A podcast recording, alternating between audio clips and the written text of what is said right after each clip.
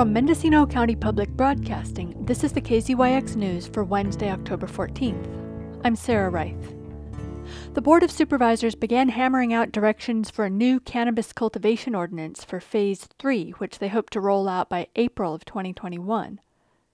This is not an amendment of the existing ordinance. It will be a standalone ordinance which will get its own chapter in the county code and which, board members hope, will make it easier for the next batch of applicants to align with state regulations. Much of yesterday's discussion revolved around what kind of permit will be required to cultivate in which zones, which is part of the so called land use approach. The new proposed ordinance, which county staff is supposed to be drafting now, contains several provisions that were hotly contested the first time around.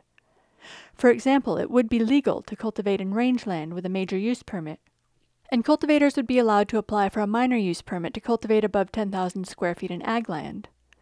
Currently, that is the maximum allowable size for a grow site. Rural residential parcels smaller than 5 acres would not be permissible sites, and the 2 acre minimum allowable size would be increased to 5 acres, with some flexibility in specific instances.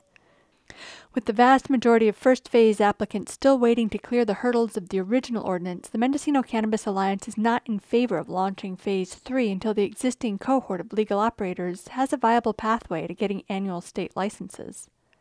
Hannah Nelson, a longtime cannabis attorney and interim policy chair for the MCA, made her plea to the board. It's really critical to start looking at these solutions or these problems in context of the solution of treating uh, cannabis as agriculture, and especially given that the hemp pilot program just passed and it is the same plant.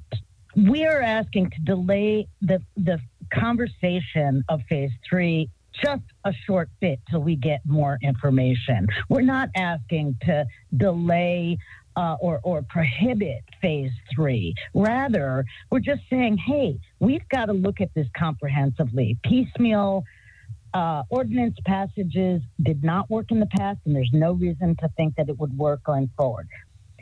Also, to, to address the statutory reference regarding the additional uh, CEQA requirements that would be exempted if a discretionary review process were engaged 30 in. seconds. There's a simple uh, method to simply amend the current ordinance to uh, reopen uh, phase one repeal phase three and then do a new ordinance for phase three that addresses any and all of the issues for new cultivation expanded cultivation and or if it has to deal with the legacy people who did not get in and while Flow Kana and Henry's original reps called in to urge the board to allow expanding maximum allowable growth sites, Corinne Powell, a regular at the cannabis meetings, told the board she doesn't think that's a great idea. I agree with Hannah and I agree with the MCA's suggestions that we delay a little while until we have resolved what Fish and Wildlife and CDFA will do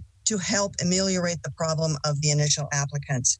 I'm also concerned about the concept of expansion and only two or three of all the comments received on this item wanted expansion. The the great majority of the community and of your constituents do not want us to go into phase three until we have resolved phases one and two.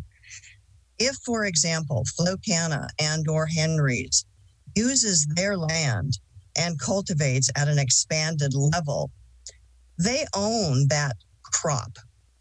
They own manufacturing and they own distribution there will be no sales tax collected on those expanded cultivations. They own it already. There is no opportunity for a gross receipts calculation. The Covelo Cannabis Advocacy Group recommended expansion of up to 22,000 square feet of cultivation on all zoning types allowed in Phase 1, but only for outdoor grows and Supervisor John McCowen, who pointed out that the cannabis tax regularly exceeds projections, thinks that all small is not the way to go. We will always have small cultivators who will uh, have a craft product, they'll find a niche in the market. But Mendocino County will not be a player in the market in the future if we don't remove the artificial limitations on what a farmer can cultivate under appropriate uh, conditions. Supervisor Ted Williams addressed another of several controversial angles by referring to communication from Dr. Stephanie Larson, director of the University of California Cooperative Extension in Sonoma County.